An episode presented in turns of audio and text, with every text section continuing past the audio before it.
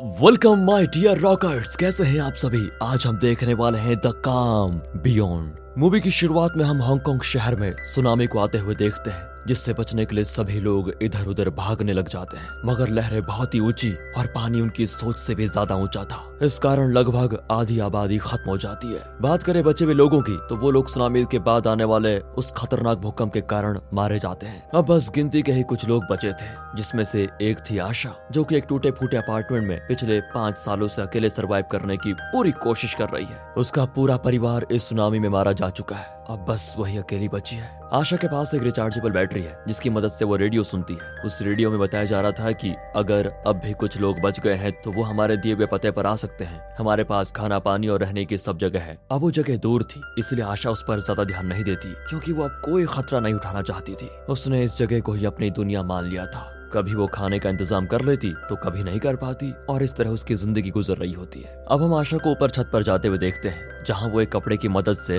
ओस की बूंदों को इकट्ठा कर रही थी, ताकि वो इसे पानी की तरह पी पाए। वो यहाँ चुपचाप रहती थी और किसी को भी पता लगने नहीं देती थी कि वो यहाँ है। वो इसीलिए क्योंकि यहाँ पर अक्सर लुटेरे आते रहते थे, जो बचे हुए लोगों को मारकर उनका खाना पानी सब कुछ लूट ले जाते थे। आशा एक दिन दूरबीन से देखती है कि कुछ दूर पर एक बिल्डिंग में कुछ लोग रह रहे हैं और वो ज़िंदा है। इसी बीच वो नीचे पानी में एक बॉक्स को तैरते हुए देखती है, जिसे वो एरो की मदद से खींचने की कोशिश करती है। तभी उसको एक शार्क पकड़ लेता है। फिर आशा को थोड़ा ज़्यादा मेहनत करनी पड़ती है और वो किसी तरह उस बॉक्स को अपने पास खींच लेती है। सुनामी की वजह से सभी बिल्डिंग्स के एक या दो फ्लोर्स डूब चुके होते हैं। आशा को तो ये लग रहा था कि इस बॉक्स में खाने पीने के लिए कुछ होगा, लेकिन उसमें सिर्फ़ दारू की एक बोतल होती है। इस बॉक्स को खींचने के चक्कर में आशा के हाथ में भी चोट आ जाती है। उस बॉक्स को लेकर फिर आशा ऊपर आती है। अब उस बॉक्स को लेकर जब आशा ऊपर आ रही होती है, तभी वो अचानक से एक फ्लैट के पास रुक उसे देखने लगती है, क्योंकि यहीं पर आशा अपने परिवार के साथ रहती थी। फ़िलहाल आशा छत पर आकर अपने हाथ की मरहम पट्टी करती है। उसने जो कुछ खाना बचा कर रखा हुआ था, उसे थोड़ा बहुत खाकर सो जाती है। अगले दिन आशा जब ऊपर से चारों तरफ़ नज़र घुमाती है तो देखती है कि जिस घर में लोग थे, वहाँ पर कुछ लुटेरे आकर उन्हें मारने के बाद उनका सारा सामान लूट कर ले गए। यहाँ तक की इन लुटेरों के पास एक बोट भी है, और ये ऐसा ही करते रहते हैं बस। अब जब दूरबीन से आशा देख रही होती है, तभी उन लुटेरों में से एक की नज़र आशा पर पड़ जाती है। इसलिए वो लोग अब इस तरफ़ आने लगते हैं। ये देखकर आशा तुरंत अपने कमरे में जाती है और अपने खाने पीने की सारी चीज़ें और कपड़े वगैरह छुपा देती है। फिर वो बाकी की सारी चीज़ें बिखेर कर वहाँ हर तरफ़ गंदगी फैला देती है, ताकि उन लोगों को ये लगे कि यहाँ पर कोई नहीं रह रहा है। ये सब कुछ करने के बाद इन लोगों के ऊपर आने से पहले आशा एक क्लोसेट में छिप जाती है। वो सभी लोग यहाँ पर आकर देखते हैं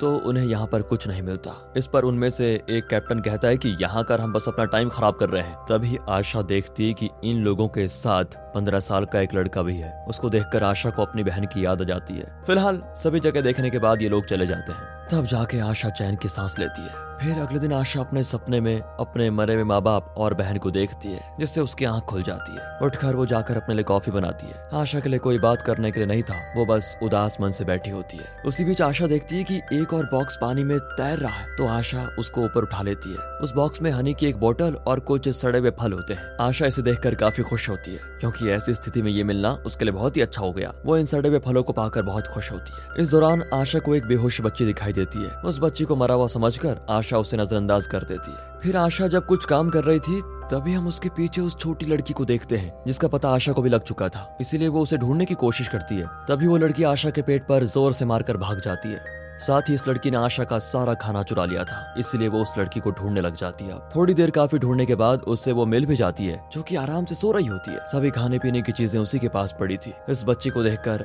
आशा को फिर से अपनी छोटी बहन की याद आती है। असल में आशा के माता पिता आशा से ज़्यादा उसे मानते थे, इसीलिए वो अपनी बहन से उस समय जलती थी। मगर इस बच्ची को देखकर आशा उसके प्रति थोड़ा नरम हो जाती है। फिर काफ़ी सोचने के बाद अगली सुबह आशा उस बच्ची से दोस्ती भी कर लेती है। दोनों साथ में नूडल्स बनाकर खाते हैं। इस बच्ची की बचकानी हरकत देखकर कई दिनों के बाद आशा खुलकर हंसती है। पूछने पर वो लड़की अपना नाम हे बताती है। उसके भी माता पिता इस सुनामी में मारे गए, तब से वो यही सर्वाइव कर रही है। बीते हुए वक्त के साथ हे और आशा की बॉन्डिंग बहुत अच्छी हो जाती है। इसी बीच हे को एक फ़ोटो मिलती है जो कि शायद आशा और उसकी बहन की है, जिसे आशा वहीं पर छिपा देती है। एक दिन जब आशा और हे छत पर होते हैं तो हे खेल खेल में वहाँ के दरवाजे पर लगे टेप को निकाल देती है, जो कि आशा ने लगाया था। क्योंकि वो दरवाज़ा खराब होने के कारण अपने आप लॉक हो जाता था। और इस बार भी कुछ ऐसा ही होता है तो आशा को लगता है की अब वो छत पर ही बंद होकर भूख की वजह से मर जाएगी। लेकिन तभी वो देखती है की हे किसी चोर की तरह एक प्लेट तार से उस दरवाजे को खोल रही है। ये देखकर आशा खुश होती है। है और वो हे को समझाती है कि तुम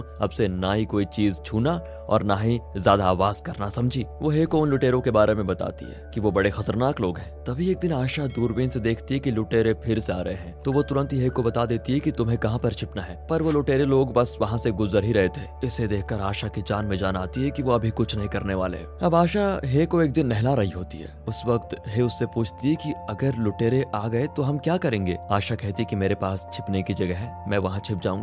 इस पर हे कहती है, पर मैं तो यहाँ रुकने वाली हूँ नहीं। मैं एक बोट बनाकर यहाँ से निकल जाऊँगी। पर आशा ये कहती है कि मैं तो ये घर छोड़कर नहीं जा सकती। मुझे यहीं रहना होगा। और वैसे भी बाहर कुछ बचा नहीं है। तो क्या फ़ायदा? फिर कुछ देर के बाद आशा देखती है कि उसने जो अपनी बहन का नेकलेस पहना था, वो उसके गले में नहीं है। इसलिए उसे लगा कि ये पक्का हे का काम होगा। वो हे को फिर इसके लिए डांटती भी है, लेकिन हे ने वो नेकलेस नहीं लिया था। इसलिए वो भी गुस्सा होकर वहाँ से चली जाती है। साथ ही हे आशा के इकट्ठा के सामान को पूरी तरह से हक जताकर उसे आधा आधा कर देती है और अपना हिस्सा लेकर दूसरे कमरे में चली जाती है। कुछ देर के बाद आशा को उसका नेकलेस मिल जाता है जो कि वहीं पर गिरा हुआ था और यहाँ पर आशा को एहसास होता है कि मैंने हे को कुछ ज़्यादा ही बोल दिया। इसलिए वो हे से माफ़ी भी मांगती है, लेकिन हे दरवाज़ा नहीं खोलती। सीन फ्लैशबैक में जाता है, जिससे हमें पता चलता है की असल में आशा को छोटी बहन, उसकी सगी नहीं, सौतेली बहन थी। क्योंकि वो छोटी थी तो हर चीज़ उसके लिए पहले आ जाती थी, जिस कारण आशा उससे जलती रहती थी। आशा की बात करें तो वो थोड़ा पार्टी और क्लबिंग वगैरह ज़्यादा करती थी। साथ ही वो घमंडी भी थी और ये बात उसके माता पिता को बिल्कुल पसंद नहीं थी।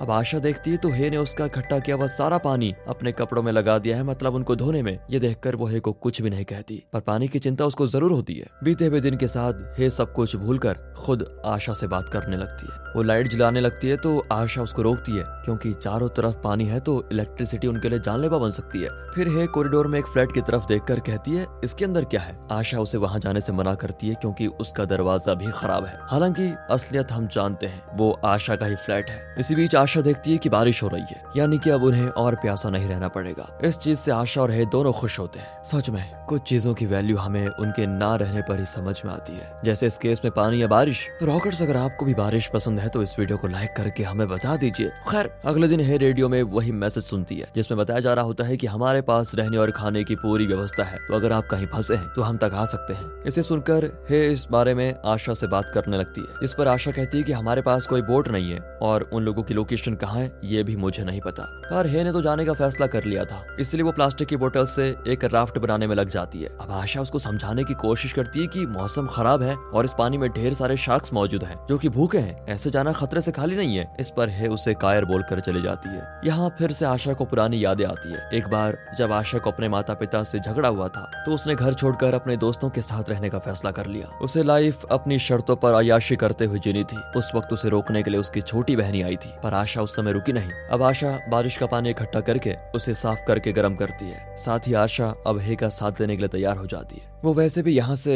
अपने लिए नहीं, बल्कि हे के लिए निकलना चाहती थी। जल्दी आशा एक बोर्ड को तैयार कर लेती है, जिसको देखकर हे काफ़ी खुश होती है। अब बस इन लोगों को यहाँ से समय और परिस्थिति देख कर निकलना था। आशा दूरबीन से देखती है तो उसे आसपास कोई नहीं दिखता, यानी कि अब वो जा सकते हैं। लेकिन इससे पहले दोनों आराम से गर्म खाना बैठकर खाते हैं, क्योंकि उन्हें बोट पर गर्म खाना नसीब नहीं होगा। पर तभी आशा देखती है कि वहाँ वही लुटेरे आतंक मचा रहे हैं। वो जल्दी से सारा खाने का सामान छिपाकर सब कुछ फैला देती है। फिर उसने हे को अलमारी में छिपा दिया होता है, क्योंकि उस अलमारी में कोई एक ही आ सकता है। आशा भी कहीं दूसरी जगह छिप जाती है। अब जिस कमरे के दरवाजे को आशा ने हे से खोलने से मना किया था, उससे गलती से एक लुटेरा खोल देता है। वहाँ से काफ़ी तेज बू आ रही थी और वहाँ पर दो लाशें भी थी। उस लाश को अलमारी के अंदर से देखकर हे की चीख निकल जाती है। और बस। वो पकड़ी जाती है। ये देखकर आशा भी बाहर आती है लेकिन लुटेरे उसे पकड़ लेते हैं। अब यहाँ आशा को याद आता है कि कैसे एक पल में सुनामी की वजह से उसके माता पिता और छोटी बहन मारे गए थे पर वो बच गई थी। पर अब आशा हे को नहीं खोना चाहती थी। हे ने आशा को एक फ्लेयर गन दी थी जिसे वो एक लुटेरे के मुँह में चला देती है